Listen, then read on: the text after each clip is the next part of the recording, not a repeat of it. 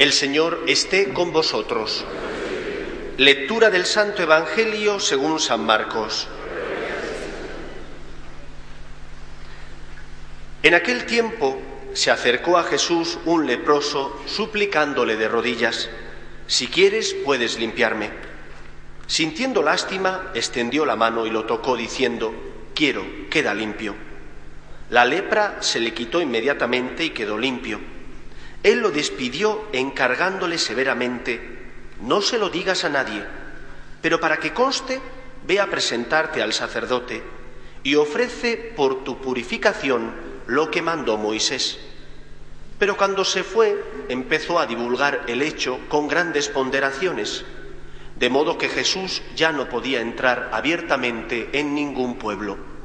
Se quedaba afuera en descampado, y aún así acudían a él de todas partes. Palabra del Señor.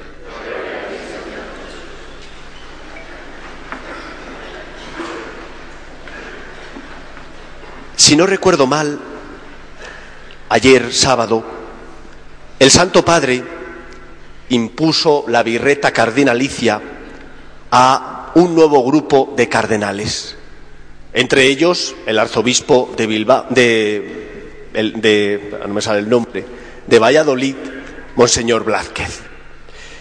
En la homilía referida a los cardenales, les dijo que tenían que luchar contra la injusticia y vivir con alegría la verdad del Evangelio. Hemos escuchado en este Evangelio cómo Jesús, como en tantas otras ocasiones, siente misericordia de un enfermo de lepra.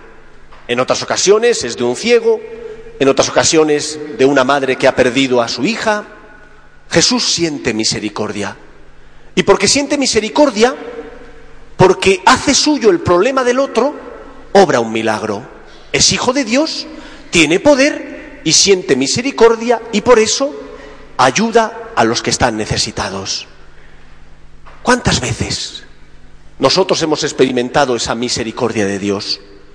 No porque Dios nos quite los problemas, los seguimos teniendo. Venimos a la iglesia, le pedimos que nos ayude, y a veces el Señor cumple eso que nosotros le pedimos, pero en otros momentos salimos de la iglesia con los mismos problemas, pero no salimos igual, salimos reconfortados porque Él llena nuestro corazón de su esperanza. Dios que siente misericordia te consuela, Dios que siente misericordia te ama y te ayuda. ¿Qué es lo que no hace bien el leproso del Evangelio? El Señor le cura y le sana, y le dice: anda, no digas nada, pero ve a presentarte al sacerdote. ¿Por qué no quiere Cristo que diga nada el enfermo de lepra que ha sido curado? No quiere que diga nada, porque de lo contrario, a Jesús la gente le buscaría, no por amor, sino por interés. Y esta es la gran injusticia que a veces vivimos nosotros con Dios. La injusticia de la ingratitud de los cristianos. La injusticia de la ingratitud de aquellos que, habiendo disfrutado del amor de Dios, en muchos momentos jugamos con Dios. Y jugamos con Dios cuando no somos agradecidos. Jugamos con Dios cuando, porque tenemos problemas, en lugar de recordar los momentos de luz en los que Él nos ha tocado el corazón, como tenemos problemas, venimos exigiendo. Como tenemos problemas, venimos increpando a Dios. El Papa Francisco les decía a los cardenales que tenían que luchar contra la injusticia. ¿Y quién defiende a Dios contra la injusticia de la ingratitud de los hombres? En especial de nosotros los católicos, de aquellos que sí hemos conocido y disfrutado del amor de Dios. Por eso, queridos amigos, yo creo que en primer lugar cada uno de nosotros hoy tiene que preguntarse: ¿estoy siendo injusto con mi Padre Dios? ¿Estoy siendo injusto porque cuando tengo problemas vengo a increpar al Señor? Claro que tienes derecho a venir a presentar al Señor tus necesidades, es tu Padre. ¿Y qué hijo no acude con confianza a su padre? Todos que tenemos padres Sabemos que nuestros padres nos escuchan. Otra cosa distinta, den lo que tú les pides. Acude a Dios, pero no le increpes. Recuerda los momentos en los que has sentido su amor para no desesperar y para nunca retar a Dios. ¿Quién defiende hoy los derechos de Dios? ¿Quién defiende hoy que a Dios no se le puede buscar solo por interés, sino por amor? Esta es la razón por la que Cristo le dice al que ha sido curado que no divulgue la curación, que vaya al templo, que dé gracias a Dios, pero que no divulgue la, creación, la, la curación, para que la gente no le busque porque hace milagros, para que la gente no busque a Cristo porque multiplica panes y peces, para que en definitiva no sea el interés, sino el amor, lo que mueva nuestro corazón buscando a Dios. Pregúntate, yo que he disfrutado del amor de Dios, ¿cómo estoy tratando a Dios? ¿Le estoy correspondiendo? ¿Se produce eso que dice ese soneto anónimo tan bonito y tan bello? No me mueve mi Dios para quererte, cielo que me tienes prometido, ni me mueve el infierno tan temido para dejar por ello de ofenderte. Muéveme el verte clavado en una cruz y escarnecido. Y continúa diciendo un poco más adelante que aunque no hubiera infierno yo te amara, que aunque no hubiera infierno te respetara. Aunque no hubiera cielo, yo tengo que amarte porque tú me has amado primero, porque me siento afortunado de haberte conocido y de saber que me amas. Queridos amigos, el interés no puede ser una motivación en nuestra relación con Dios, porque no es fruto del amor, sino es fruto del egoísmo.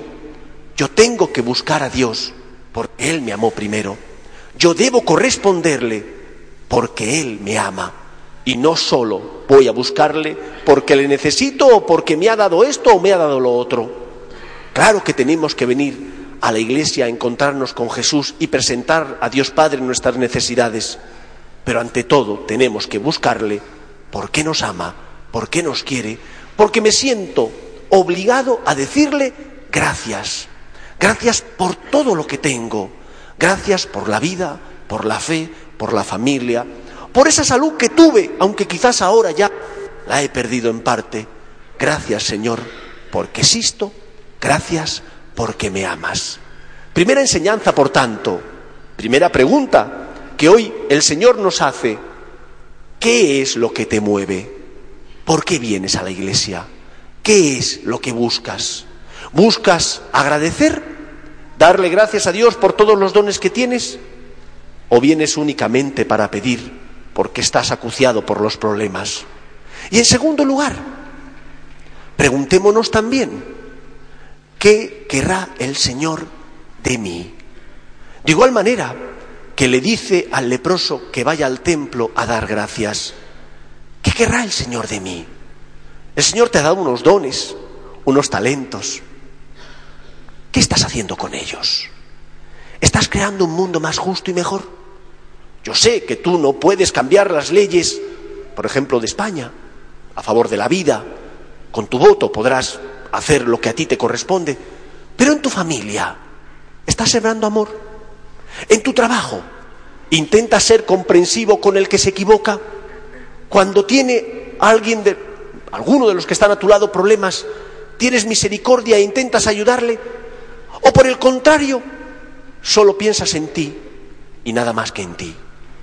Tenemos que levantar la cabeza, como Cristo, que siente misericordia de los que sufren, que no mira hacia otro lado, sino que se pregunta, ¿y qué puedo hacer yo por esta persona?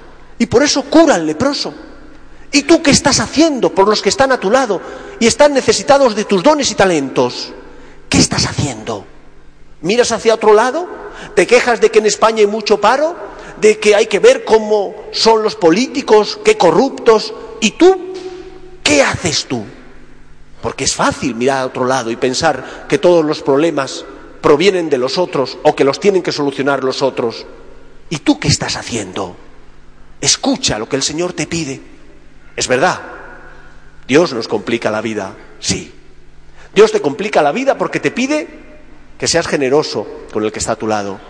Dios te complica la vida porque te pide que tengas paciencia con tus hijos, con tus padres, con tu esposo, con tu esposa. Dios te complica la vida, pero para hacerte feliz. No hay nadie que te ame tanto como Él. No hay nadie que haya pagado un precio tan alto y caro por tu salvación como Dios, que envió a su Hijo al mundo para salvar a todos los hombres. Por lo tanto, disfruta del amor de Dios. Intenta corresponder desde tus dones y talentos, con tus luces y tus sombras, al amor que Dios te tiene, y levanta la mirada para ver qué es lo que necesitan de ti los que están a tu lado, y no pienses o digas, es que tengo muchos problemas. Dios te amó primero. Cristo se hizo hombre para salvarte. Cristo se ofreció a Dios Padre para que el pecado fuera más fuerte que tú, que el amor de Dios, que su misericordia. Cristo quiere, ante todo, la salvación de todos los hombres.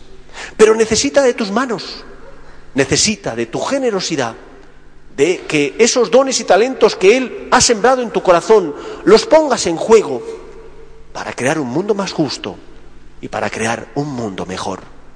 Estamos cansados de verlo, de ver noticias de personas que se entregan por los demás y que fomentan y crean un mundo mejor. Aquellos que se marchan a África, a Oceanía y a otros lugares a ayudar a los pobres y necesitados. Pero también Dios te necesita a ti aquí, en tu familia, en tu trabajo.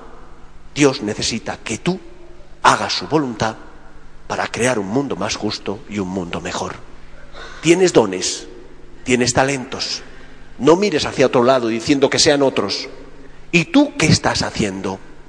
Luchemos para que la verdad resplandezca. Luchemos para extirpar la injusticia de nuestra sociedad, pidiendo a los partidos políticos que reconozcan, mediante nuestro voto, nuestra manera de ver la realidad, vendiendo la vida, la justicia, pero también haciendo nosotros una defensa en el día a día y con las personas que están a nuestro lado, de esa justicia que proclamamos, de ese amor que disfrutamos porque Dios nos amó primero. Tienes dones, tienes talentos, ponlos en juego para que ayuda, para ayudar a otros que están necesitados de tu misericordia, de tu compasión, de tu perdón.